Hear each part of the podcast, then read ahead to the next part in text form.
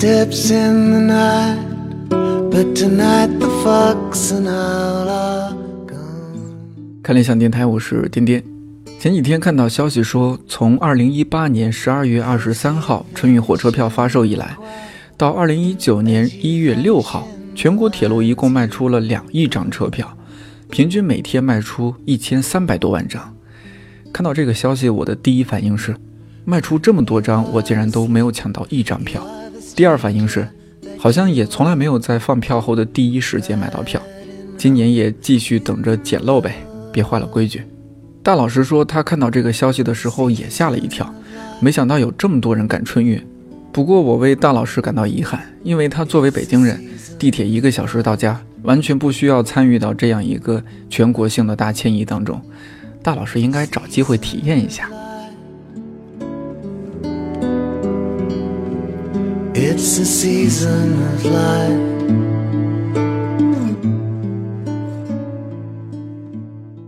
在上世纪八十年代初，“春运”这个词儿第一次出现在官方媒体中，一不小心竟然也快四十年了。我差不多从十年前开始感受春运，那是上大学之后的第一个寒假，当时还没有网络订票，只能电话订票或者去火车站买票。学生相对来说已经很幸福了，可以更早开始买票。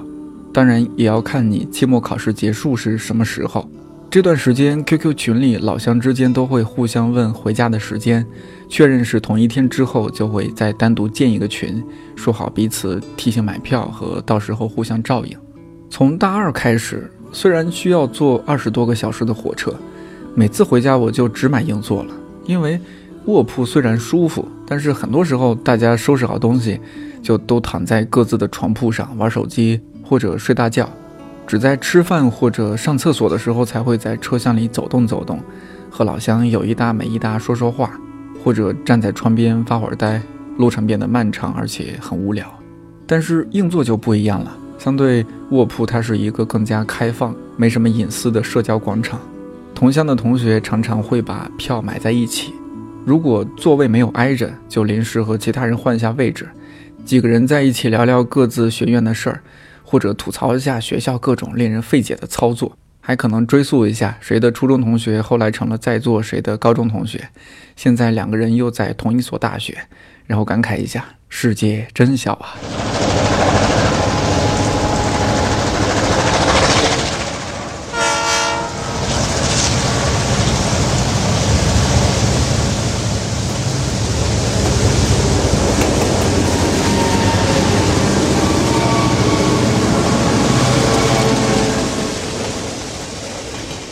有时候一节车厢里会有几所不同学校的学生，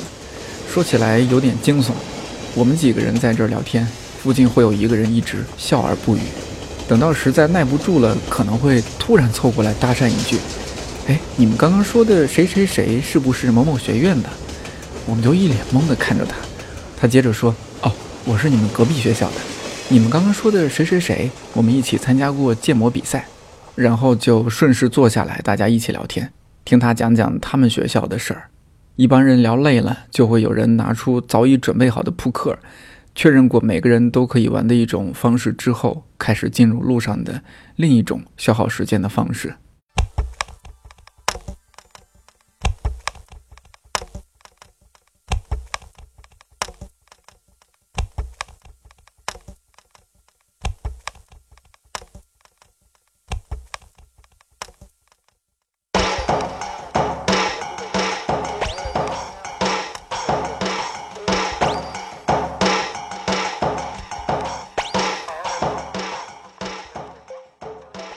工作之后的春运才是真正的春运，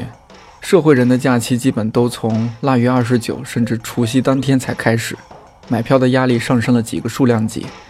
春运开票前后，大家打招呼的方式都变成了：“你买到票了吗？你用什么软件抢票的？帮我加个速呗。”二零一一年一月十九号，幺二三零六官网正式运行。当年六月份开始，部分区域试水网络售票。二零一三年十二月八号，相应的官方 App 也正式上线。这些年，各种第三方的购票软件也相继出现。可是，买票渠道变多了，并不意味着票更好买，反而我觉得是更难买了。时不时听到周围人说买加速包求心安。我记得有一年我用电脑和手机一直刷票，一直刷票，但是一直没有买到，就几乎已经放弃了，内心凉凉，准备就在北京过年了。正好这个时候有朋友说他要开车回家，因为顺路就带了我一程，这样才非常惊险的在除夕夜赶到家。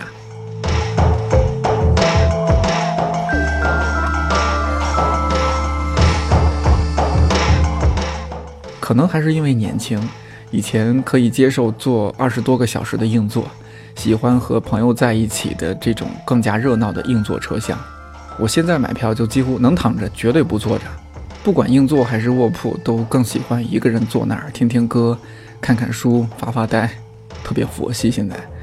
说起来，之前还有一件糗事儿，这个就不太佛系了，当然也不算太糗，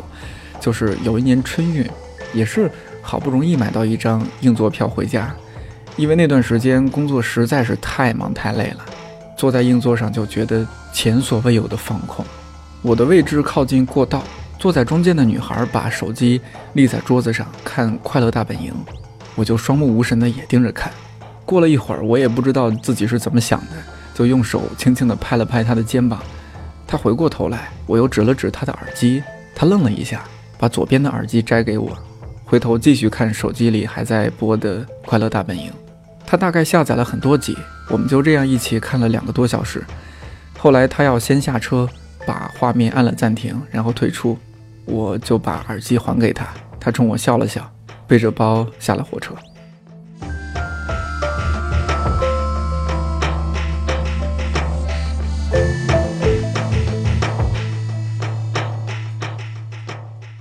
在春运火车上去卫生间是一个极大的考验。过道里常常坐满或者站满了人，有坐在行李上的，有坐在小马扎上的，还有坐在自带的桶上的。虽然是短短的十几米的距离，却需要一边不停地说着“哎呀，不好意思，借过一下”，一边闪转腾挪。但更可怕的是，当你千辛万苦到了卫生间门口，却发现里面已经挤满了人，连门都合不上了。我特别佩服那些在火车上推着小车卖水果零食的推销员。不管车厢里有多挤，他们都有足够的耐心，从一节车厢慢慢挪到下一节，说着那句经典的对联：“啤酒、饮料、矿泉水、瓜子、花生、八宝粥。”同时还不忘补一句横批：“来，这位同志，麻烦腿收一下啊！”如果车厢里人不那么多，他们还会暂停在车厢大约黄金分割点的位置，先幽默的开场，消除旅客的警惕和距离感，再介绍他们手上的产品：充电宝。剃须刀、纪念品、玩具、土特产等等。有一次，我还试着买了一袋什么来自内蒙古的奶贝，其实味道还不错。火车上如果觉得无聊，偶尔耐心听听他们说话，还是挺有意思的。我印象很深，有一次是一位卖玩具陀螺的推销员，他这么说：“来来来，十年不用充电，十五年不用加油，二十年不用维修，跌不烂、摔不坏的陀螺，小孩子的最爱。”这一代没玩坏，留给下一代；下一代也没玩坏，可以当古董卖。在火车上，平时被认为是垃圾食品的泡面，这个时候被抬回了神坛。这么多年稳坐火车上最受欢迎食物的头把交椅，当然口味要因人而异。什么时候觉得泡面好吃？就是在火车上看到别人吃泡面的时候，觉得泡面最好吃。除了泡面，还有火腿、泡椒凤爪、牛肉干、瓜子儿、话梅、水果。这么说出来，有一种一家人整整齐齐的感觉。如果你开发了新的火车食物，一定要在评论区和我们分享。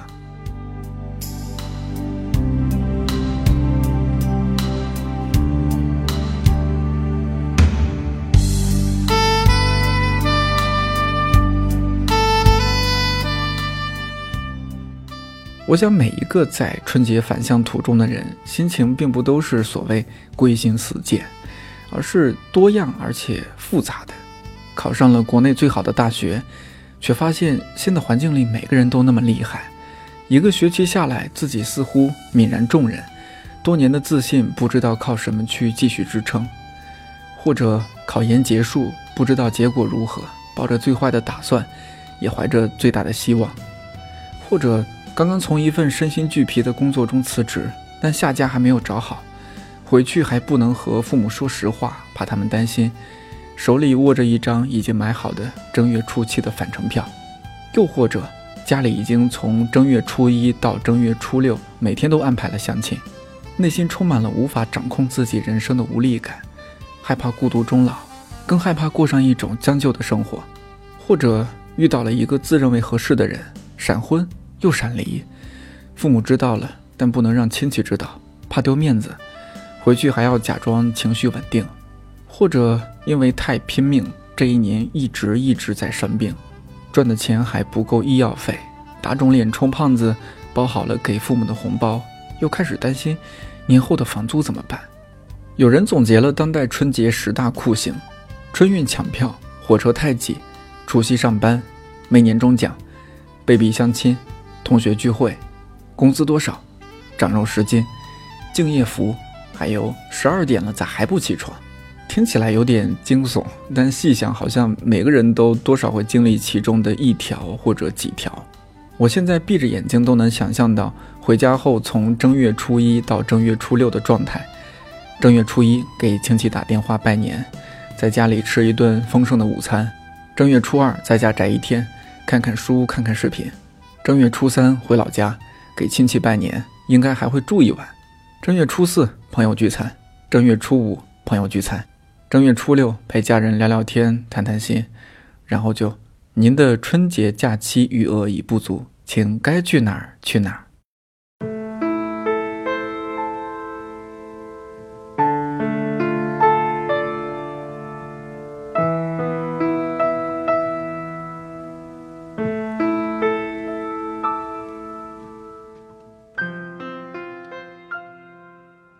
在小时候，起码十岁以前，真的还挺喜欢春节的，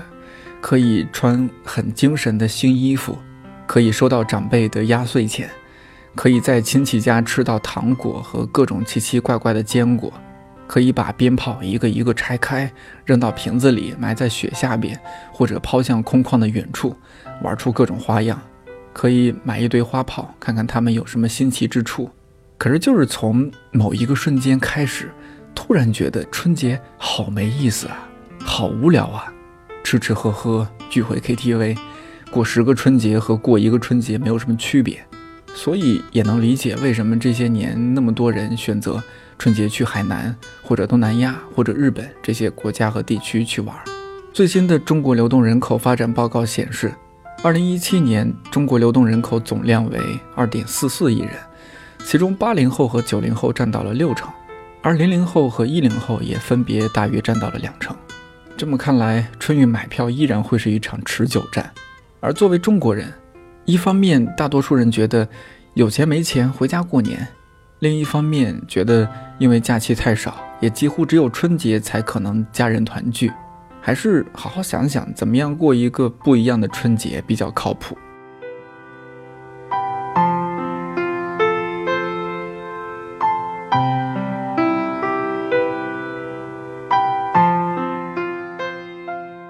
我记得之前有一期节目，留言区有一位朋友说想要给父母做一个口述历史，我觉得这样就很有意义啊。其实用心的话，春节还是可以做不少好玩的尝试，比如说拍一部微型纪录片，用手机就好，记录一下春节期间父母在厨房的忙碌、家族朋友的相聚等等。之后记得买一块内存比较大的硬盘做标记存盘，或者认真学几道父母擅长的菜。出门在外想家了，起码可以有个安慰。比如我现在包饺子，擀皮儿还行，包的环节总是包不好，不像我妈包的那么立体。今年春节就打算再学一学。还有可以回家前买一个大相册，可以放一千张照片那样的大相册，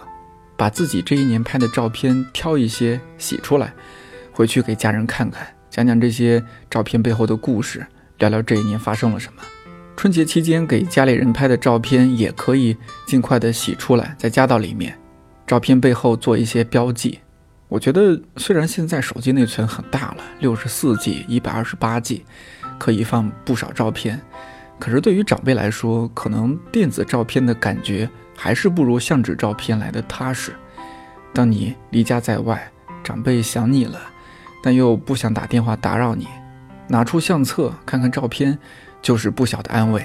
或者在春节尝试了解一下你一直不屑一顾的、之前觉得完全不感兴趣的书、电视剧、电影，还有其他一些领域。比如大老师就可以尝试一下在 B 站上看看宅舞，不爱看书的亮哥就可以尝试看一下理想国出的绘本《芬兰人的噩梦》，特别薄的一本书，看起来很快的，其实挺有趣的一本书。直男们可以拿出学术精神来研究一下不同色号的口红到底有什么细微的区别。淑女们可以查查资料，看看哪家拳击馆评价还不错。新的一年要打开一个新的世界，我在这儿就当抛砖引玉。如果你有更好的想法，欢迎在留言区和大家分享。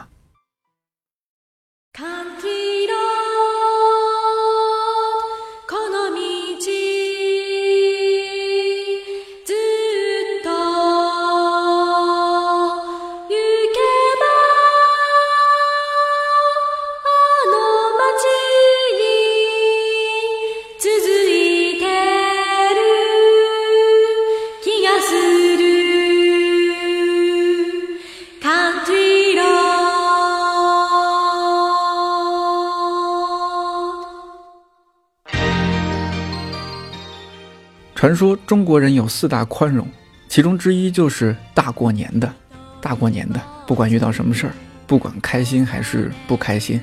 都不要用力过猛。节目上线的这一天正好是腊八节，不知道你的家乡习俗是什么？在北方主要是吃腊八蒜，还有喝腊八粥。这次咱也不争论粥到底是甜的还是咸的，只要温暖人心，喝的心里踏实就好。过了腊八就是年，希望你买票顺利。团圆过年，看理想电台，我是点点，祝你早安、午安、晚安，我们下期再见。